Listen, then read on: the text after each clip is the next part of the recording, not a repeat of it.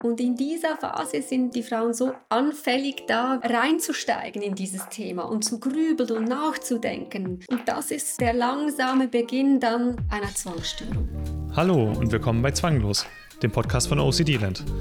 Heute habe ich Dr. Angela Hähne zu Gast. Angela ist eine auf Zwänge spezialisierte Psychotherapeutin mit besonderem Schwerpunkt auf die Begleitung von Frauen rund um Schwangerschaft, Geburt und Mutterschaft.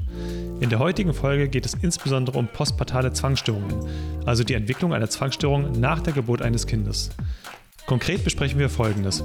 Den Unterschied zwischen postpartalen Zwangsstörungen und Depressionen, die Risiko- und Belastungsfaktoren, die zu der Entstehung einer postpartalen Zwangsstörung beitragen, die häufigsten Formen von postpartalen Zwangsstörungen, insbesondere aggressive und sexuelle Zwangsgedanken, wann man sich Hilfe suchen sollte, an wen man sich wenden kann, ob man von Fachpersonen unter Umständen falsch verstanden wird und wie der Partner helfen kann, Besonderheiten in der Therapie und hier insbesondere die Aufarbeitung von typischen Denkverzerrungen und noch vieles mehr.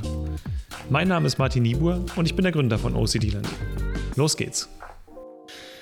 Hi Angela, herzlich willkommen hier bei mir im Podcast. Guten Morgen Martin. Ja, freut mich, dass ich dich heute hier haben darf als äh, ja, absolute Expertin für Zwangsstörungen rund um Schwangerschaft und Geburt. Und äh, ja, gleich steigen wir damit ein bisschen tiefer ein. Und vorher würde mich und die, die Zuschauer wahrscheinlich auch interessieren, was ist denn eigentlich deine berufliche Geschichte und wie bist du zu den Zwangsstörungen gekommen und was interessiert dich daran so?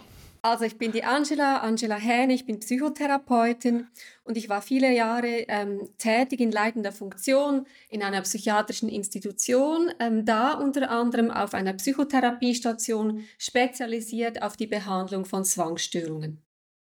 Im Anschluss daran war ich dann ambulant tätig, ebenfalls verantwortlich für den Bereich der Zwangsstörungen. Ähm, und gleichzeitig habe ich da aber auch begonnen, ähm, die frauenspezifische ähm, Sprechstunde zu leiten mhm. in, im ambulanten Setting.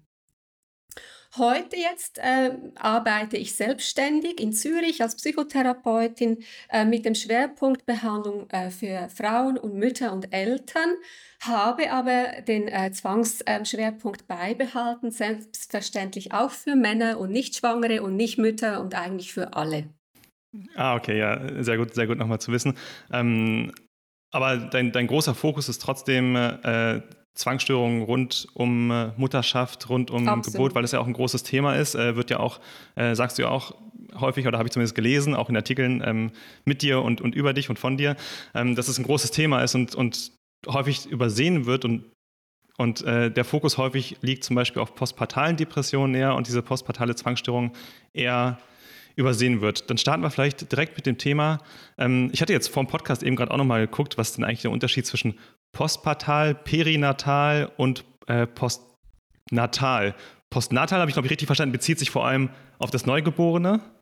Das ist richtig. Ah, okay. Und perinatal bezieht sich vor allem auf die Zeit der Schwangerschaft? Peri peripartal wäre eigentlich die Zeit von der Schwangerschaft über die Geburt und postpartal. Das ist eigentlich so die ah, gesamte okay. Lebensspanne. Ah, okay, ja. okay. Und postpartal ist dann auf jeden Fall das, was nach der Geburt passiert mit der Mutter vor allem. Absolut. Okay, Absolut. okay, verstanden. Gut, ja, was, was sind denn jetzt postpartale Zwangsstörungen und ähm, wie häufig sind postpartale Zwangsstörungen? Was mhm. begegnet dich so im klinischen Alltag? Mhm.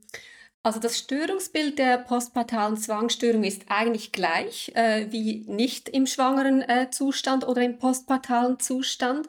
Ähm, die Häufigkeit ist, da, da gibt es Unterschiede. Ähm, man weiß, dass rund 8% von der Frauen während der Schwangerschaft Symptome einer Zwangsstörung entwickeln.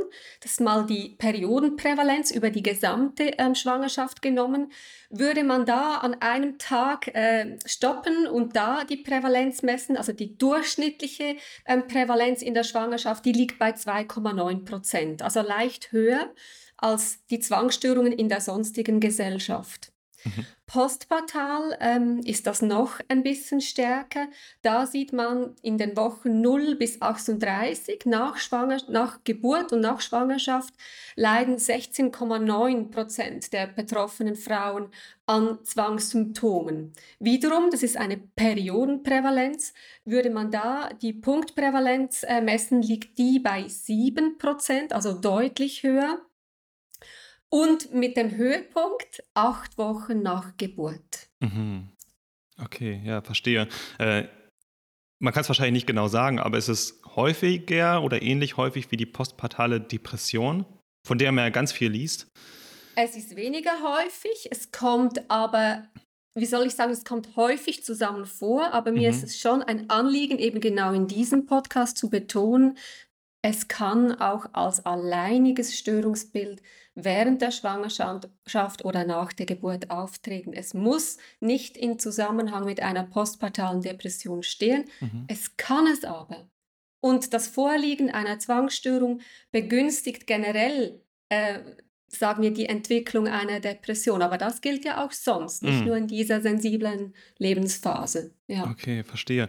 Könntest du vielleicht dann äh, ganz grob die Unterschiede ähm, rausarbeiten, postpartale mhm. Zwangsstörung versus postpartale Depression?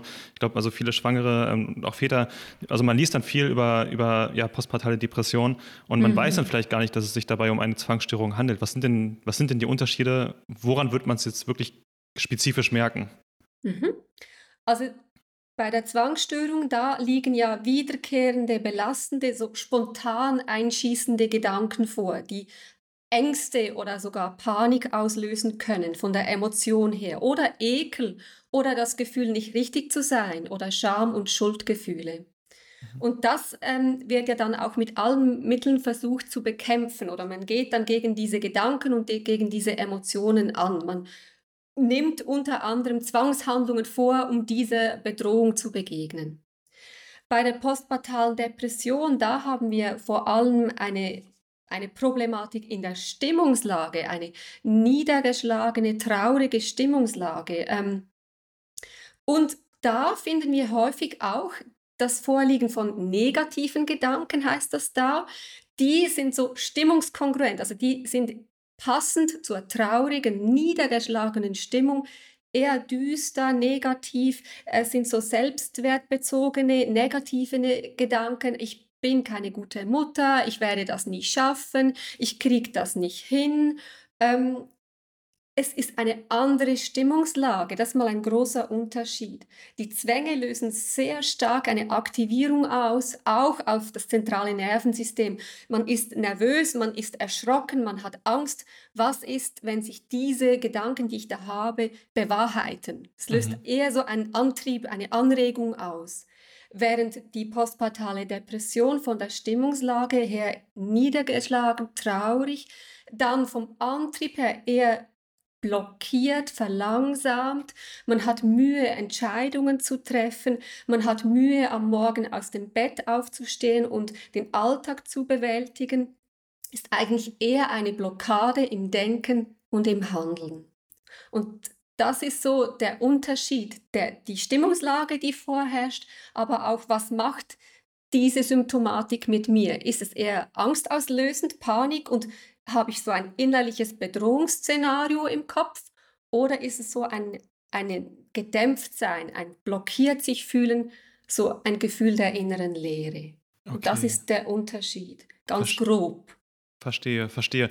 Wenn man jetzt beides hat, dann. Ähm es webt sich wie so ineinander ein. Mhm. Aber wenn man beides hat, also sprechen wir von einer postpartalen Depression, ist dann das überwiegende, überdauernde Stimmungsgefühl eher diese Traurigkeit oder das Gefühl der Gefühllosigkeit. Mhm. Ich spüre gar nichts. Ich spüre auch keine Liebe zu meinem Kind. Ich spüre wie nichts. Nichts macht mir Freude. Mhm. Ich kann mich zu nichts motivieren. Und zwischendurch schießen dann diese Gedanken ein, was wäre, wenn? Okay. Zum Beispiel so. Verstehe, das macht Sinn. Ich glaube, da können sich Betroffene sehr gut, sehr gut mit identifizieren, die das jetzt hören. Vielen Dank. Mhm. Ähm, ein großes Anliegen, was wir jetzt im Podcast ein bisschen ausführlicher besprechen wollten, bevor wir später nochmal so auf die konkreten Inhalte auch eingehen, ist, warum ist es denn so häufig, dass ähm, betroffene Mütter postpartale Zwangsgedanken entwickeln? Was begünstigt das? Mhm. Und warum ist es vielleicht, vielleicht auch ein Ticken normal? Mhm. Ja. Ja, sehr gerne. Also grundsätzlich ist es ja immer so die Frage, warum entwickelt man überhaupt eine Zwangsstörung? Und da gibt es immer Überlegungen, einerseits äh, in den Risikofaktoren oder Vulnerabilitätsfaktoren, wie das so schön heißt. Also was macht eine Frau ähm, vielleicht labiler, später zum Beispiel eine Zwangsstörung zu entwickeln? Wir sprechen da zum Beispiel von Persönlichkeitsfaktoren, da werden genannt jemand, der sehr gewissenhaft ist, mit einem sehr hohen Verantwortungsgefühl, vielleicht sogar in einem sozialen Beruf tätig, ähm, ähm, aber auch Faktoren, die mit ähm, menschlichen Grundbedürfnissen einhergehen, zum Beispiel Personen, die ihren, in ihrem Lebenslauf ähm, das Autonomiebedürfnis beschränkt oder eingeschnitten wurde oder ein sehr hohes Kontrollbedürfnis haben. Mhm. Ähm, Faktoren, die in der Emotionsentwicklung einer Frau liegen, also welche Emotionen wurden früher häufig gelebt oder eben unterdrückt. Da spielt insbesondere das Thema Ärger, Wut eine Rolle oder das Gegenteil, Frauen, die ein extrem hohes Harmoniebedürfnis haben, sind auch eher Betroffene von Zwangserkrankungen. Mhm. Es gibt Faktoren, die liegen aber in überdauernden Grundannahmen einer Person, zum Beispiel Perfektionismus ist so eine überdauernde Grundannahme. Ähm, Fehler zu machen ist schlimm, Fehler zu machen ist eine Katastrophe oder eben auch die Grundannahme, ich muss alles im Griff haben, ich muss alles unter Kontrolle haben. Und manchmal äh, macht es mich auch anfälliger, eine Zwangsstörung zu entwickeln, wenn ich bestimmte Verhaltensdefizite habe, zum Beispiel ähm, in den sozialen Kompetenzen, also zum Beispiel wie gut kann ich Konflikte austragen, verbal? Wie gut bin ich darin? Wie kompetent fühle ich mich darin? Ähm, oder auch, ähm, wie gut kann ich entspannen? Kann ich genießen? Ähm, ist das etwas, das in meinem Leben Raum und Platz hat? Und wenn nicht, begünstigt das ebenfalls die Entwicklung einer Zwangsstörung. Okay. Und dann neben diesen Risikofaktoren braucht es aber meist, damit eine Zwangsstörung entsteht, ein aktuelles Belastungserlebnis oder eine aktuelle Belastungslage im eigenen Leben. Also zum Beispiel Lebensveränderungen oder bevorstehende Entwicklungsaufgaben. Und da würde ich jetzt mal sagen, äh, ist die Mutterschaft halt eines der prominentesten Themen, eines der größten Lebensveränderungen im Leben einer Frau, die ganz viel Anpassungsleistung auch erfordert von einer Frau. Mhm. Und deswegen ähm, ist es dann nicht erstaunlich, dass gerade in dieser Lebensphase, wo auch meine Ressourcen emotional, kognitiv ähm, und so weiter ausgerichtet sind, eigentlich auf die Bewältigung dieser Lebensphase, gerade da spielen dann, wenn solche Gedanken beispielsweise kommen, aggressive ähm, Zwangsgedanken, beispielsweise dem eigenen Kind gegenüber. Deswegen spielt es dann auch so eine große Rolle oder hat die Frau weniger Ressourcen, diese dann auch abzuwenden. Mhm. Sprechen wir aber jetzt von postpartalen Zwangsstörungen, ist es mir wichtig, es gibt noch spezifischere Belastungsfaktoren, die dann auch enger an der Geburt, im Geburtsgeschehen liegen können. Ähm, das ist zum einen ja auch mögliche Komplikationen, beispielsweise die sich schon in der Schwangerschaft anbahnen oder dann Komplikationen im eigentlichen Geburtsprozess. Ähm, Worst Case ist die traumatisch erlebte Geburt, sei es weil Kind und oder Mutter äh, lebensbedrohlich, ähm, lebensbedrohliche äh, Situation erlebt durch die Geburt. Oder wenn eine Frau sich im Rahmen des Geburtsgeschehens nicht gehört fühlt, wenn aus ihrem Gefühl heraus zu wenig mit ihr kommuniziert wird und dann ähm, Entscheidungen getroffen werden im Geburtsprozess, die äh, die Frau, mit der die Frau nicht einverstanden ist und so auch eine Traumatisierung erfolgen kann und gleichzeitig auch, ähm, sagen wir so, ein Kontrollverlust erleben im Rahmen der Geburt äh, ja, zu verzeichnen ist bei der Frau. Kontrollverlust ist immer ein Risiko für spätere Kompensation mit mehr Kontrolle. Ich muss alles im Griff haben, ich muss, ich muss mich im Griff haben, ich muss Kontrolle haben. Und die Geburt oder generell die Schwangerschaft und die Geburt ist halt eine Risikophase für das Erleben von Hilflosigkeit, von Kontrollverlust ganz allgemein. Mhm. Und ich möchte hier auch erwähnen für all die Betroffenen, äh, mit, die eine Fehlgeburt erlebt haben oder mehrere Fehlgeburten. Auch das ist im weitesten Sinne neben der Belastung durch den Verlust des Kindes eben auch ein sogenannter Kontrollverlust. Ich habe alles getan, um dieses Kind zu halten und es hat nicht geklappt.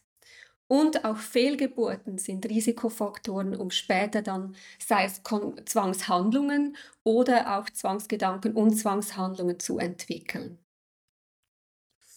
Und darüber hinaus ist es halt schon auch so, dass generell die gesamten hormonellen Wechsel, zuerst der Anstieg von Östrogen, Progesteron, die schwangerschaftsbezogenen Hormone äh, des HPL und HCG in der Schwangerschaft, die dann auch abfallen und somit ja auch die Geburt einleiten dann. Das gilt auch als sogenannter Risikofaktor, aber da muss man sagen, das ist jetzt nicht spezifisch für die Zwangsstörung. Das gilt auch für postpartale Angststörungen oder eben die postpartale Depression als allgemeiner Risikofaktor, weil da mein Körper mit etwas anderem noch beschäftigt ist und somit meine Ressourcen nicht ganz da sind, um vielleicht eben einschießende, auf, aufdringliche Gedanken abzuwenden. Mhm. Gibt es noch weitere Faktoren? Also ich könnte mir vorstellen, dass wenn jetzt ein Kind da ist, da hat man auf einmal eine Verantwortung für etwas, mhm. was man vielleicht in einem, in einem nie dagewesenen Ausmaß, was man vorher einfach noch nicht hatte, nämlich wirklich für ein, für ein anderes Lebewesen, was nicht selbstständig auch überleben kann und man selbst ist die Mutter. Und da hat man jetzt, gerade wenn man schon vorher auch verantwortungsbewusst ist, was du ja vorher gesagt hattest, ähm, hat man jetzt mit einer Verantwortung zu tun, die man vorher noch nie kannte und hatte. Und das, dann kann ich mir auch vorstellen, auf eine gewisse Art und Weise ist es ja auch normal, dass man dann übervorsichtig erstmal ist und erstmal guckt, es ist auch eine neue Situation. Man weiß, man hat das noch nie erlebt vorher, wenn es das erste Kind ist. Ähm, spielt das auch mit rein mhm. in die Entwicklung, vielleicht gerade von Kontrollzwängen oder von, auch von Waschzwängen vielleicht? Genau, also da hast du einen wichtigen Punkt angesprochen. Hm, die Frage ist ja, also was passiert überhaupt psychologisch in der Schwangerschaft oder kurz nach der Geburt mit einer Frau? Und das sind ja mhm. Faktoren, die jetzt nicht einen Krankheitswert haben, sondern da passieren bedeutsame Veränderungen. Einerseits weiß man in der Schwangerschaft, bildet eine Frau auch Imaginationen oder Gedankengänge rund um das Thema, wie, wie werde ich sein als Mutter? Was für eine Mutter werde ich später sein? Und auch, wie wird mein Kind vielleicht aussehen? Was, wie wird es sein? Wird es eher ähm, Merkmale haben von mir oder von, vom Partner? Ähm, also da erfolgt unbewusst eine intensive Auseinandersetzung mit mir in der Mutterrolle und aber auch, wie werde ich sein in der Begegnung mit meinem zukünftigen Baby, also die Interaktion zwischen mir und diesem Kind und wie wird es denn sein, wenn mhm. wir ein Kind haben. Und per Geburt ist es eigentlich dann so, dass bei jeder Mutter trifft dann eigentlich die Realität auf, was habe ich mir denn so vorgestellt, wie das sein soll und wie ich sein werde.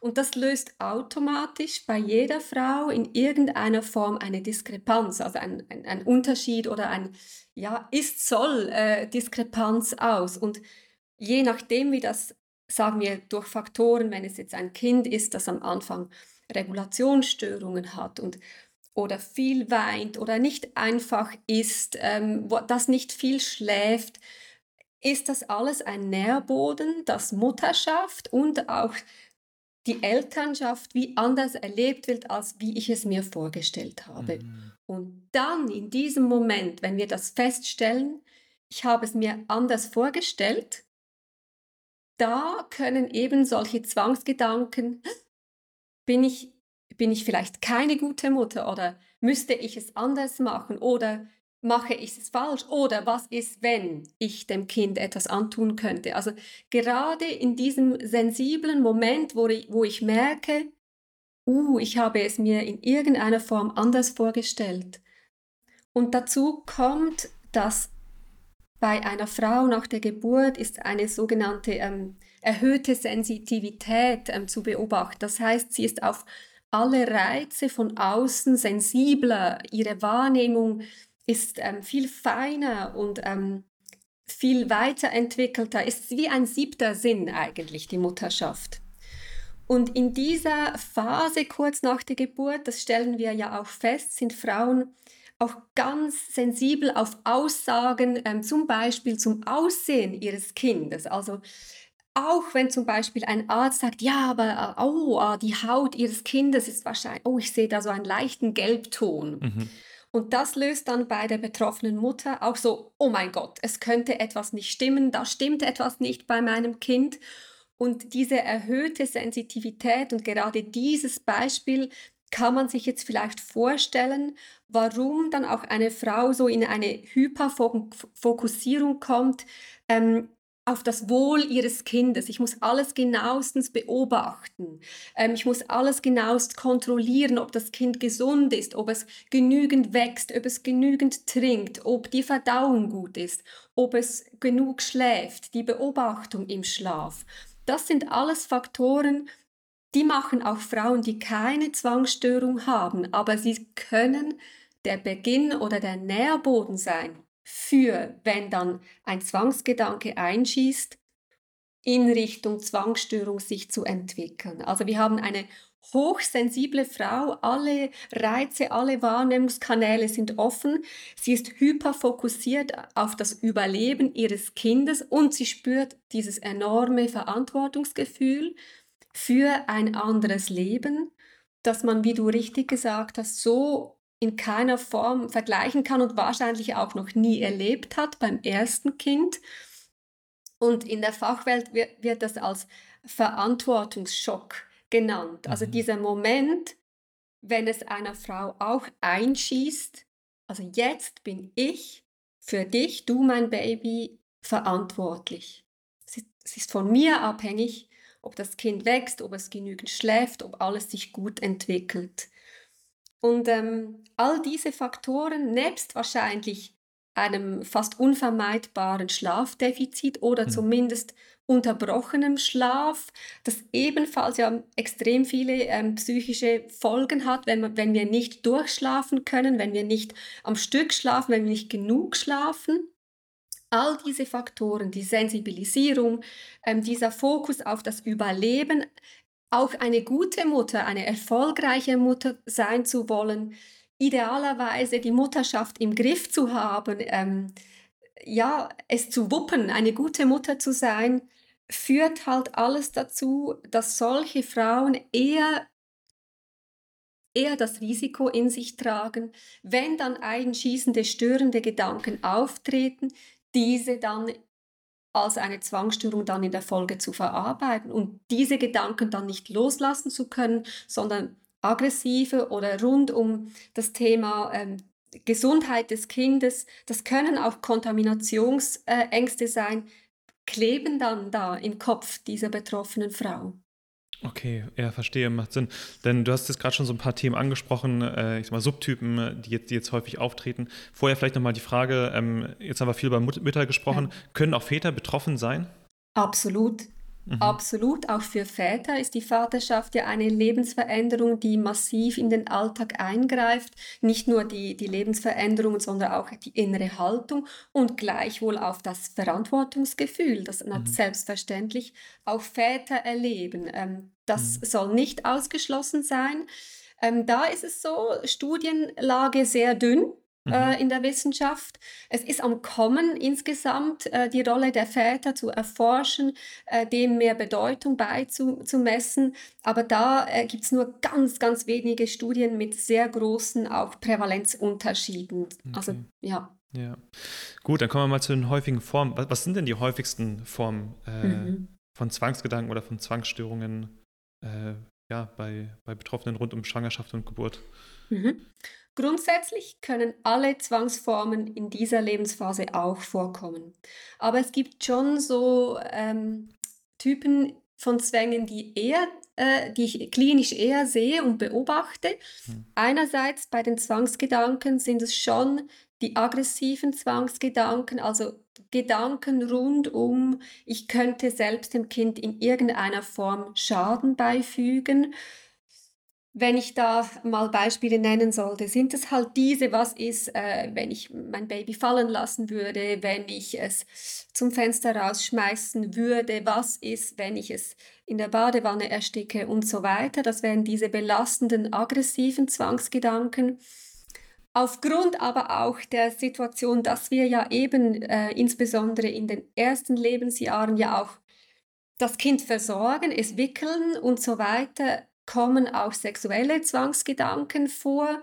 Äh, es ist ja auch so, dass wir häufig als junge Eltern häufig die Geschlechtsteile unserer Kinder sehen und das begünstigt auch eben das Entwickeln von sexuellen Zwangsgedanken. Was ist ähm, wenn ich von den Geschlechtsteilen meines Kindes zum Beispiel, was wäre, wenn mich das in irgendeiner Form selbst erregen würde? Oder das Gegenteil, was ist, wenn ich mein Kind in irgendeiner Form sexuell berühren würde, am mhm. falschen Ort nicht richtig berühren würde? Mhm.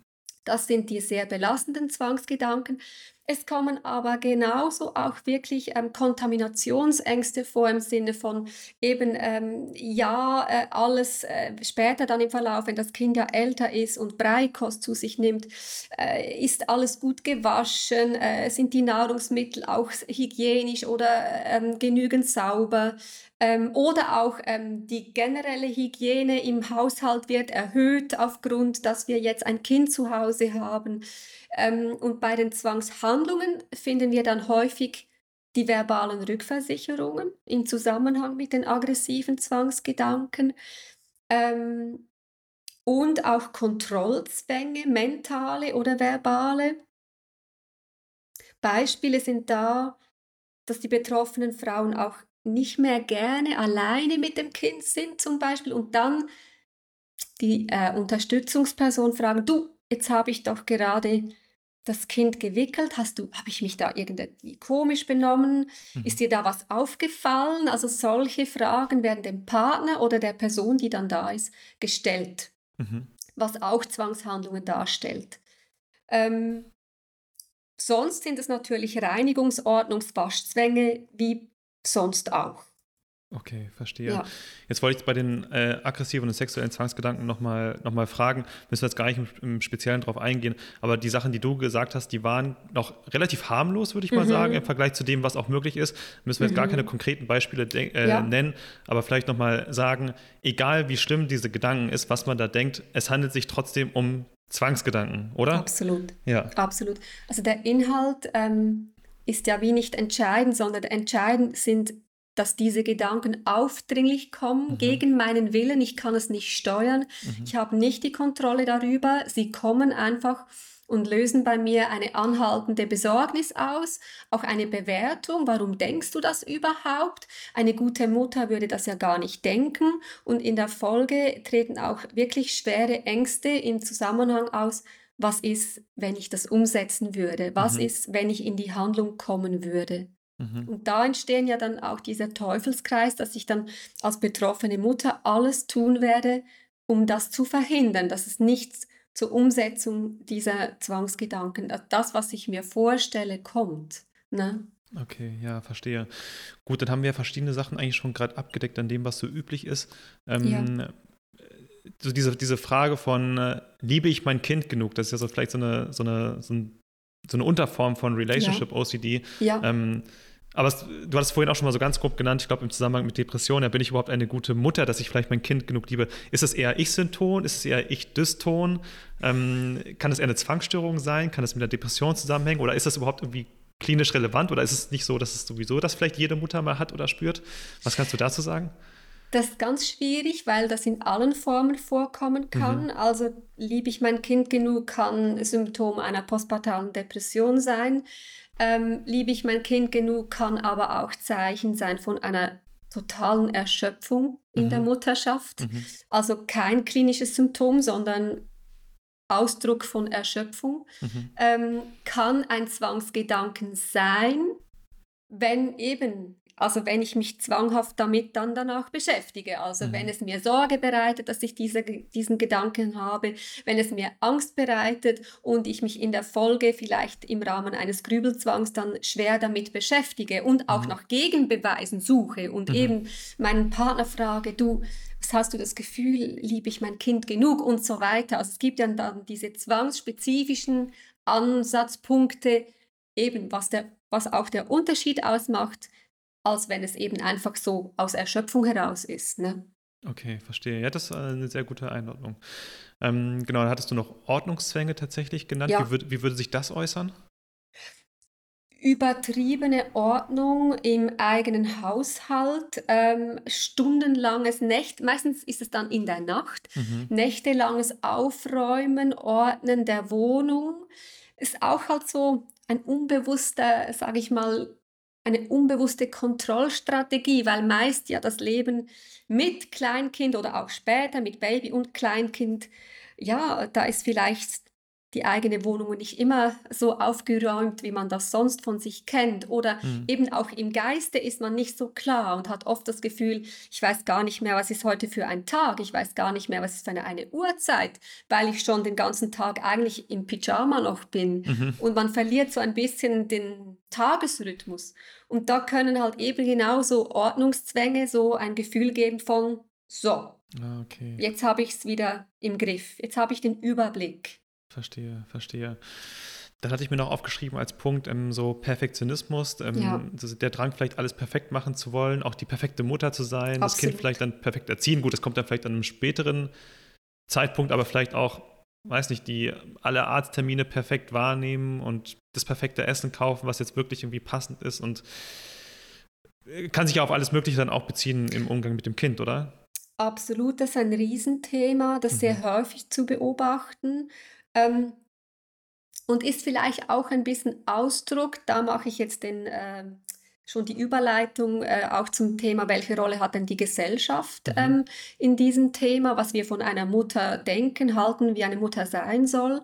Ähm, ich sehe häufig, dass es so, wie es sein soll. Jede Mutter hat so ein Bild im Kopf, wie es denn sein soll mit mhm. Kind und als Mutter, wie eben, wie soll es sein mit den Arztterminen und so weiter. Und das ist in irgendeiner Form oder in einer Form die Verinnerlichung auch des Bildes einer Mutter in der Gesellschaft. Oder ähm, es ist schon immer noch so, dass eine Mutter eigentlich die glückliche, zufriedene, äh, entspannte Mutter sein soll, die ihr Kind innig liebt und dass das Kind eigentlich die Erfüllung des, Glück, des größten Lebenstraumes ist. Mhm. Und wenn wir bei uns dann feststellen, ähm, dass wir auch Gedanken oder Gefühle haben, die davon ja, sich unterscheiden, löst das ebenfalls wieder so eine, eine Spannung, eine innere Spannung aus. Ähm, und wir suchen nach Antworten dann. Warum ist das bei mir so? Und ähm, da ist auch wieder so der Nährboden, weil wir sind so am Hadern, ja, warum empfinde ich jetzt nicht dieses Glück? Warum empfinde ich jetzt alles so anstrengend? Warum empfinde ich jetzt nicht, jetzt habe ich doch ein gesundes Kind, warum bin ich denn jetzt nicht hundertprozentig glücklich? Und das ist auch wieder Nährboden für das Auftreten von möglichen Zwangsgedanken. Was ist, wenn du eigentlich gar keine Mutter bist, wenn du eigentlich sogar dein Kind vielleicht sogar lieber nicht geboren hättest. Das kann ja auch so ein Gedanke sein. Mhm. Ähm, und in dieser Phase sind, sind die Frauen so anfällig da, wie reinzusteigen in dieses Thema und zu grübeln und nachzudenken, noch äh, zu überlegen, was spricht dafür, was spricht dagegen. Und das ist so äh, der langsame Beginn dann einer Zwangsstörung. Diese Folge ist gesponsert von mir. Als Gründer von OCD-Land investiere ich viel Zeit in gut recherchierte Blogartikel, ansprechende Instagram-Posts und die Produktion dieses Podcasts.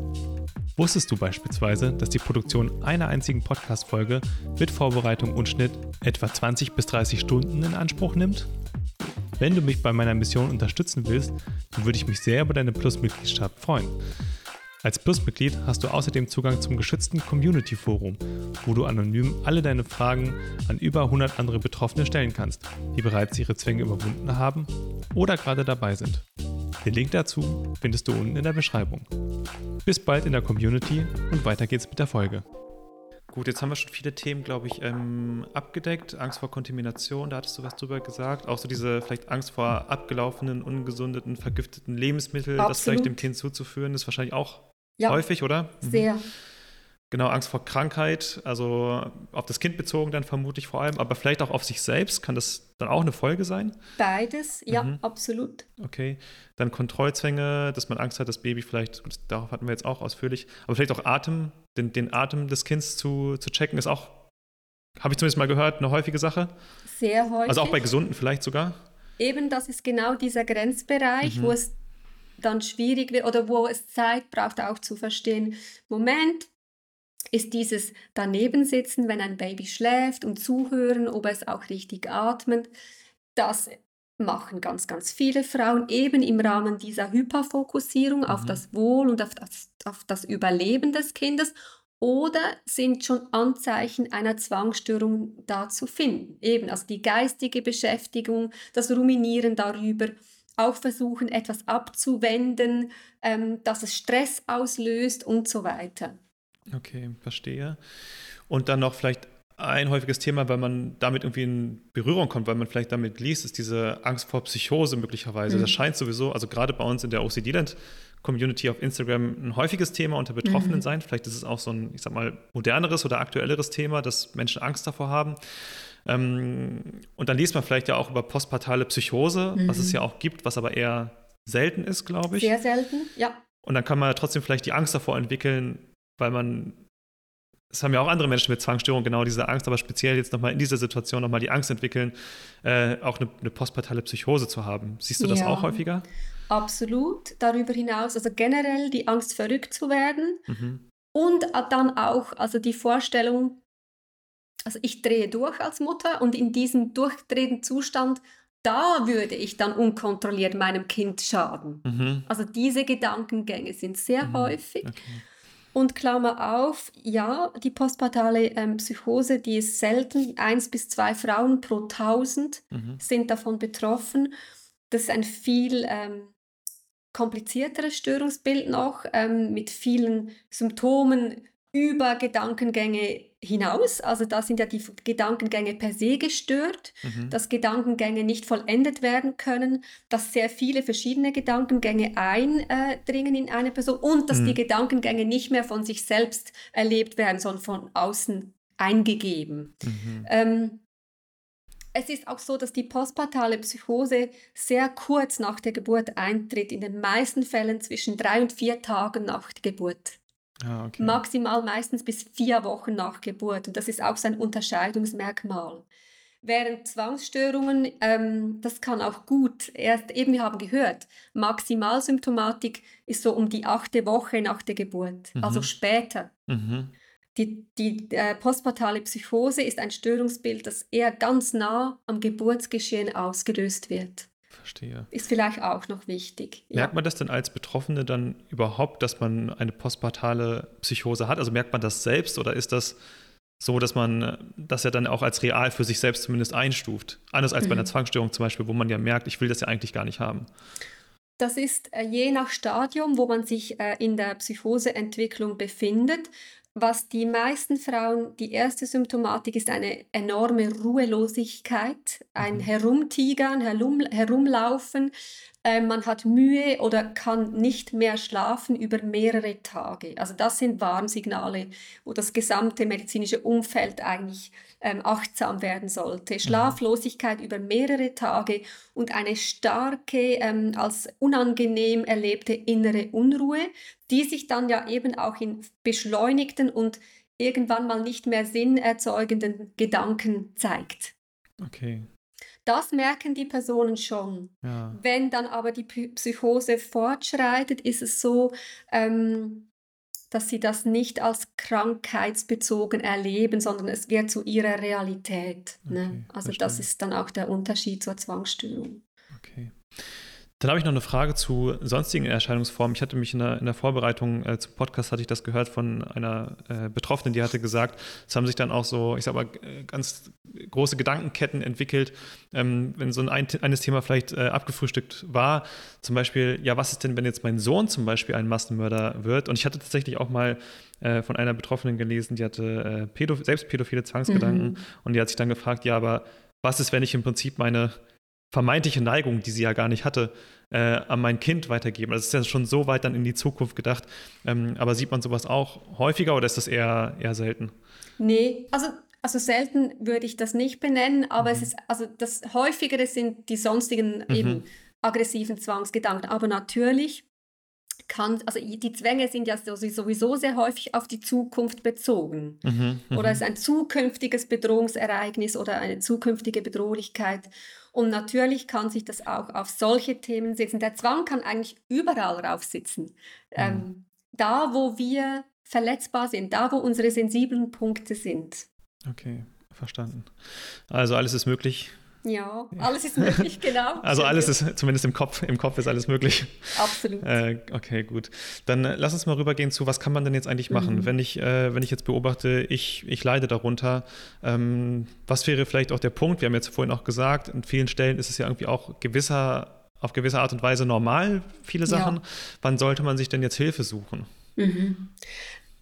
Jetzt, wenn ich schon hier sitze bei dir und diese Chance haben, so viele Leute zu adressieren, ähm, würde ich gerne sagen, lieber früh als spät. Mhm. Ähm, wenn ich merke, dass diese Gedanken mich im Alltag, äh, in meinem Familienalltag oder Berufsalltag oder was auch immer so schon einnehmen, ähm, dass sie mich belasten, zeitlich auch. Auch das kann ja ein Kriterium sein. Mhm. Wie oft, wie häufig, wie lange denke ich darüber nach?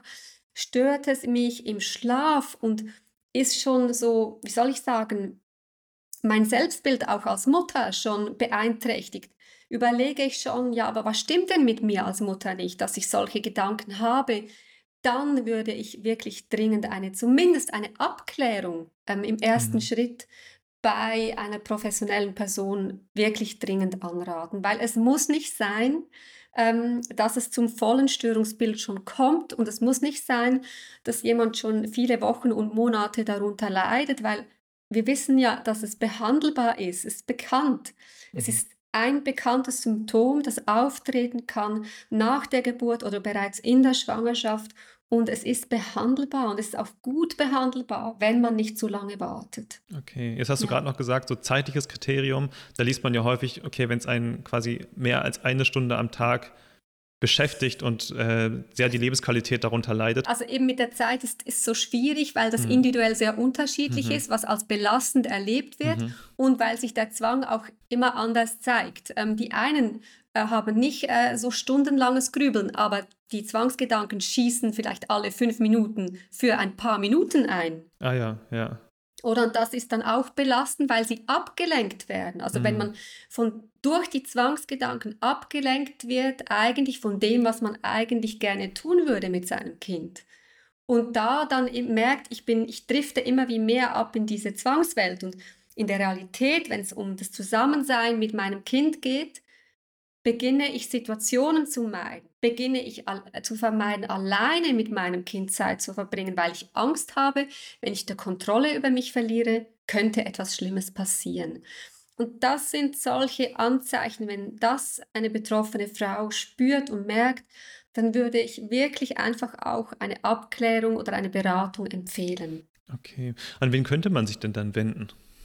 Ja, letztlich sind es schon äh, die psychiatrischen und psychotherapeutischen Anlaufstellen. Mhm. Ähm, in dieser Lebensphase sind aber häufig andere Berufsgruppen näher an der Frau, die Hebammen, vielleicht die Doulas, die Gynäkologen, die Mütter- und Väterberater haben da eine wichtige Rolle und sind auch häufig die ersten Ansprechpartner für Sorgen rund um dieses Thema der mhm. Mutterschaft. Ähm, da finde ich auch, dass eine zunehmende Sensibilisierung auf die Zwangsstörung stattfindet. Jetzt in der Schweiz ähm, schule ich da seit äh, letztem Jahr, insbesondere eben auch Fachpersonen aus dem Gesundheitswesen zum Störungsbild und wie man es erkennen kann und eben auch, was sind denn die Anlaufstellen. Ähm, ambulant sind das natürlich niedergelassene äh, Psychotherapeuten, Psychiater, die sich mit dem Störungsbild auskennen oder dann, je nachdem, sind es dann natürlich spezialisierte Kliniken im schlimmsten Fall. Aber das ist ja natürlich äh, wirklich nur Last und im Worst-Case-Szenario. Okay. Wie wird es denn von Fachpersonen aufgenommen? Also man liest oder man hört ja manchmal auch so nicht so schöne Geschichten von gerade von Betroffenen mit aggressiven und sexuellen Zwangsgedanken, die sich dann Fachpersonen anvertrauen. Gut, das können wir schon davon ausgehen, also Psychotherapeuten und äh, Psychotherapeutinnen und Psychiater, die werden sich gut damit auskennen, die werden das schnell einordnen können.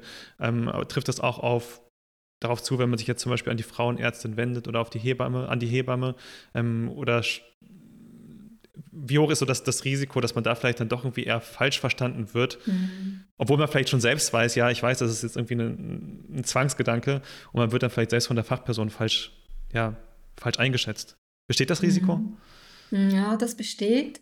Das ist auch eine von meinen, also ist eine mitunter meine Motivation, genau auch Schulungen anzubieten ähm, und auch Öffentlichkeitsarbeit im Rahmen der Zwangsstörung ja, zu, zu unternehmen. Ähm, ich höre schon sehr viele Geschichten, sei es noch im Spital, äh, von äh, Reaktionen von Hebammen, von Ärzten im Spital, die sehr erschrecken, wenn sich eine Frau direkt öffnet und berichtet, ich habe Angst, ich habe Angst, ich könnte mein Kind äh, verletzen oder irgendein Zwangsgedanke.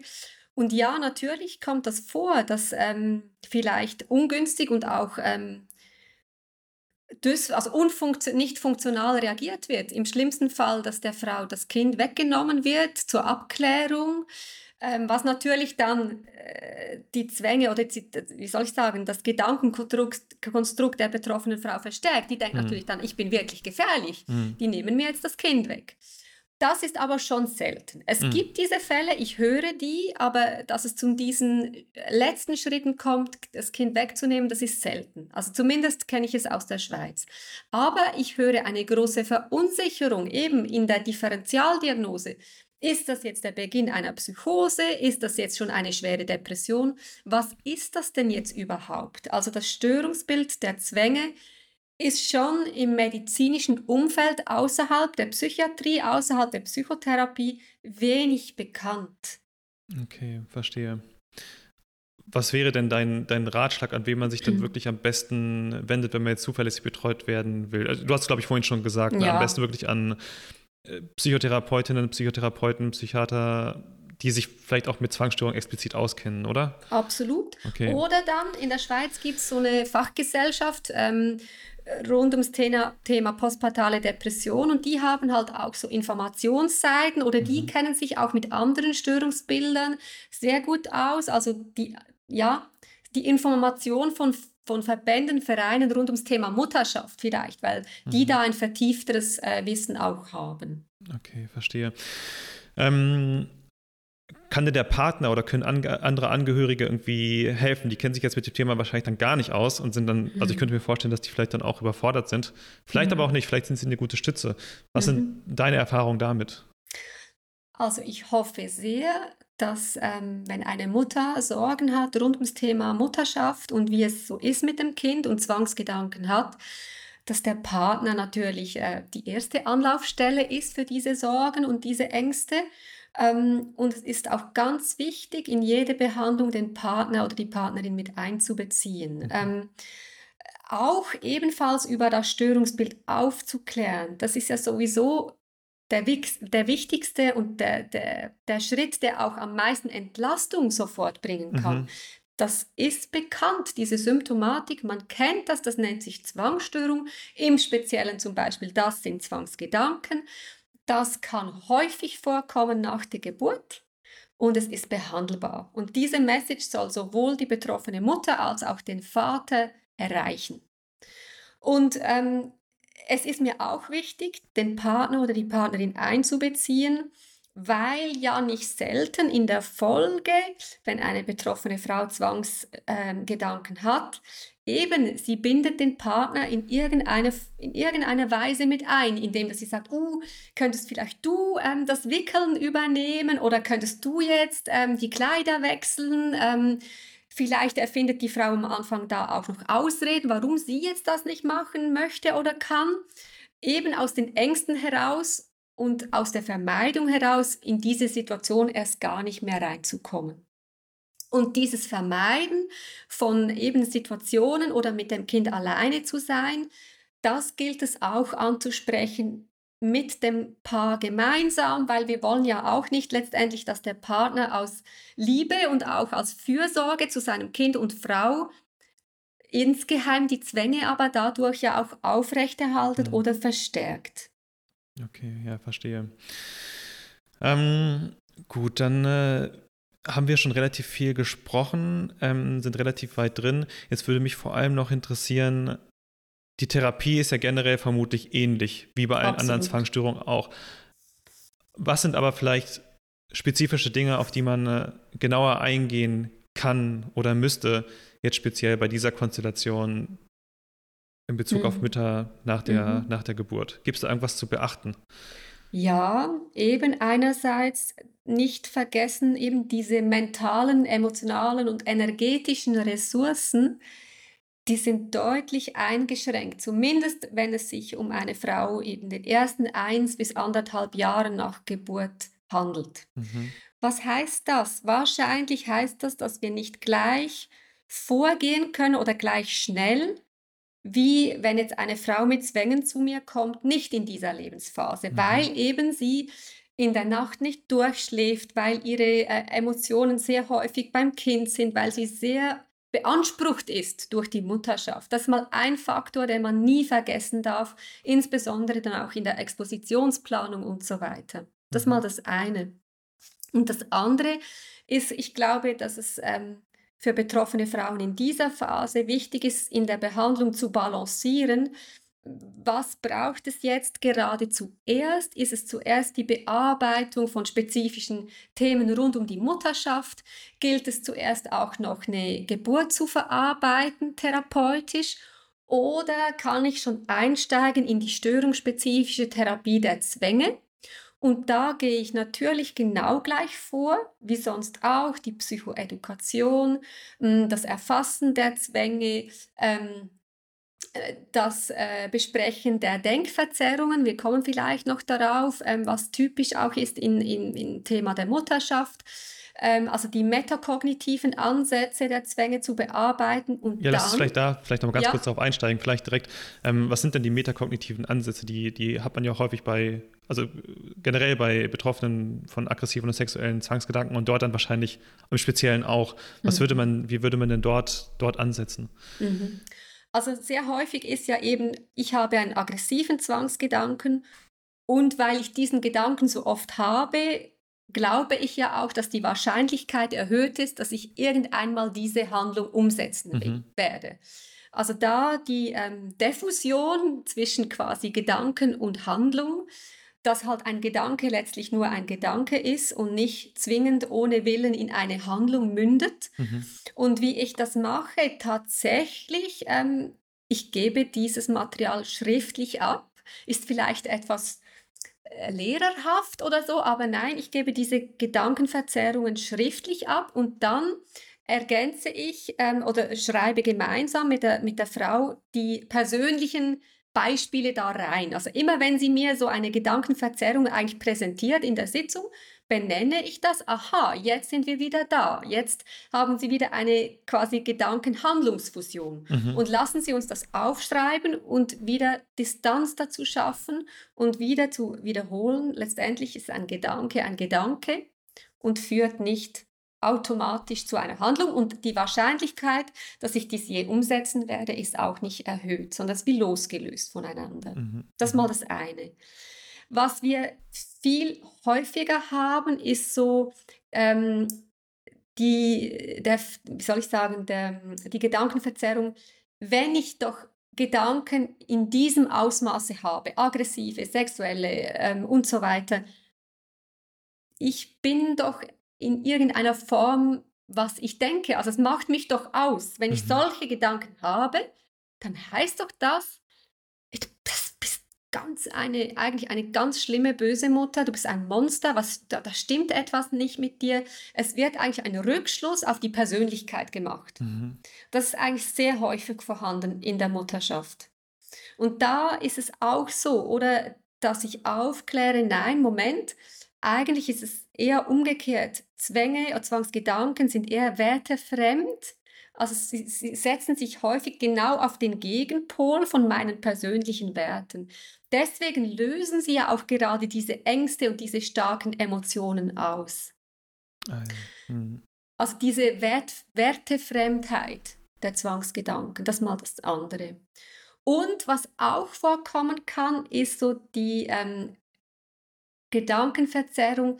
Ja, aber vielleicht gibt es in mir da diesen unbewussten Teil und dieser unbewusste Teil ähm, der möchte das eigentlich. Also mhm. es gibt da einen abgespaltenen, äh, irgendwo verborgenen, unbewussten, bösen Anteil in mir und der möchte eigentlich meinem Kind schaden. Ich kann es nur nicht sagen oder ich bin mir dem nur nicht so bewusst. Und wenn ich mich nicht kontrollieren würde, könnte es sein, dass dieser unbewusste Teil eben doch macht, dass ich irgendwann mal meine Gedanken in Tat umsetze. Und das ist auch so, dass man heute einfach weiß, nein, das ist nicht der Fall. Das, das hat man früher vielleicht gesagt, auch mehr in, mehr in, der tiefen Psychologie, oder? Ja. Ja, okay. Das heute nicht, das gilt als nicht erwiesen. Ja. Ähm, was nicht heißt, und das ist eben so manchmal vielleicht diese Gratwanderung. Natürlich, Zwangsgedanken setzen sich auf Themen, die mir, die mir persönlich bedeutsam sind, mhm. die, die mir lieb sind. Aber eben genau deswegen lösen sie ja auch diese massiven Reaktionen bei mir aus. Und genau deswegen ähm, unternehmen ja Zwangsbetroffene eben alles, damit es nicht dazu kommt. Okay. Oder? Ja, ja, verstehe, verstehe. Interessant. Ähm, Gibt es denn bei Exposition und Reaktionsverhinderung noch irgendwas Spezielles zu sagen oder gilt ja das gleiche Prozedere wie sonst auch? Du hast vorhin auch, glaube ich, schon ein paar Beispiele genannt, ähm, ja. was man so machen kann. Ja, da wäre es mir wichtig, mal noch auf die Therapeutenrolle einzugehen. Ähm, es ist mir wichtig, dass wir als Therapeuten Zwangsgedanken nicht vermeiden, sie auch aussprechen.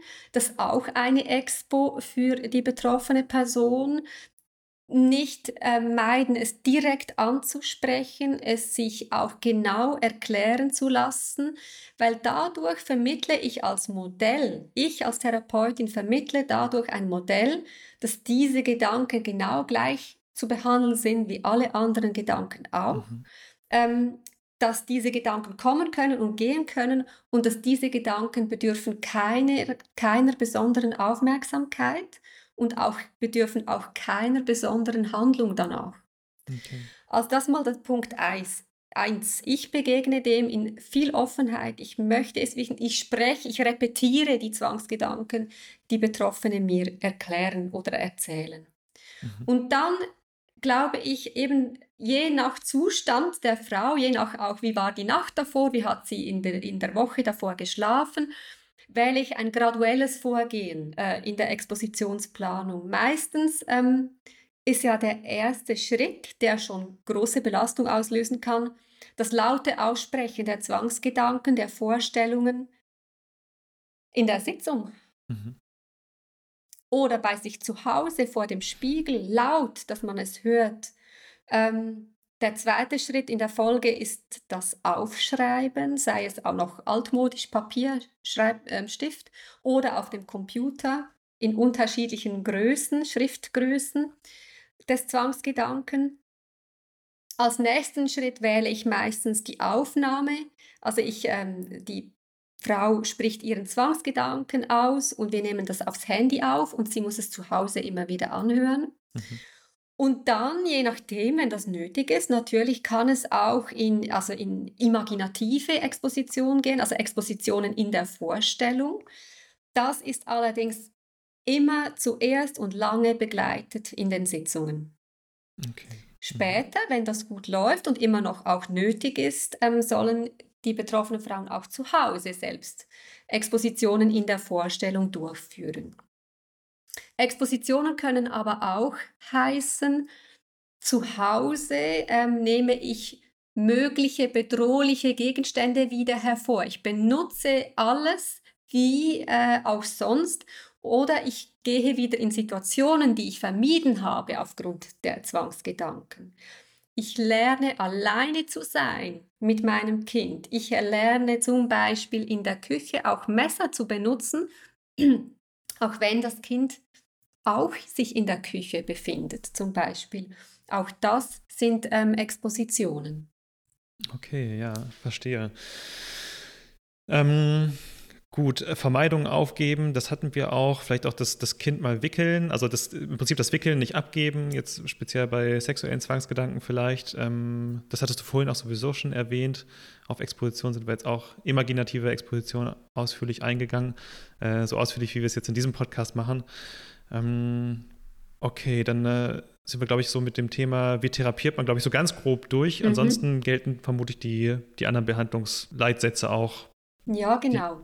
Was ich, worauf ich häufig zurückgreife, ich möchte es ja doch noch erwähnt mhm. haben, mhm. äh, ist, ich weiß nicht, wie es in Deutschland ist, aber wir haben in der Schweiz die Möglichkeit, eine Psychspitex, das ist eine Fachfrau für psychiatrische Pflege zu Hause mhm. einzusetzen. Und da, du kennst natürlich die Person, arbeite ich mit Irena Mikic zusammen, mhm. ähm, äh, Fachspezialistin für Zwangsstörungen, die dann auch die Möglichkeit hätte, zu einer betroffenen Frau nach Hause zu gehen und sie auch in den häuslichen Expositionen zu begleiten, falls das nötig sein sollte. Das empfiehlt sich schon auch. Mhm, okay, ja, verstehe. Ja. Verstehe. Wie sind denn generell die, die Therapieaussichten? Gibt es da einen Unterschied zu den Therapieaussichten sonst bei, bei Betroffenen von Zwangsstörungen? Ist da irgendwas anders oder gilt, gilt das Gleiche wie sonst auch? Es ist ja häufig so, dass ähm, postpartal die Zwangsgedanken zum ersten Mal auftreten, mhm. bei, viel, bei den meisten Frauen.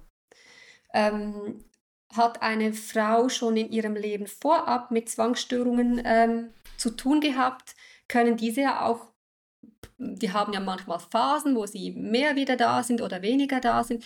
Die werden dann meistens schon in der Schwangerschaft wieder aktiviert. Und da ist es auch so, dass es nicht nur Zwangsgedanken sind, sondern meist aktiviert es halt bei Betroffenen von Zwangsstörungen schon vorher alle anderen Zwänge, die sie hatten, auch wieder. Mhm. Mhm. Aber hat eine Frau postpartal das erste Mal Zwangsgedanken und Zwangshandlungen, ist die Chance auf die, auf die Heilung, oder wie soll ich sagen, Heilung ist ein schwieriges Wort, aber einen anderen Umgang zu lernen mit diesen Gedanken, dass die Belastung dadurch massiv sinkt, sehr hoch.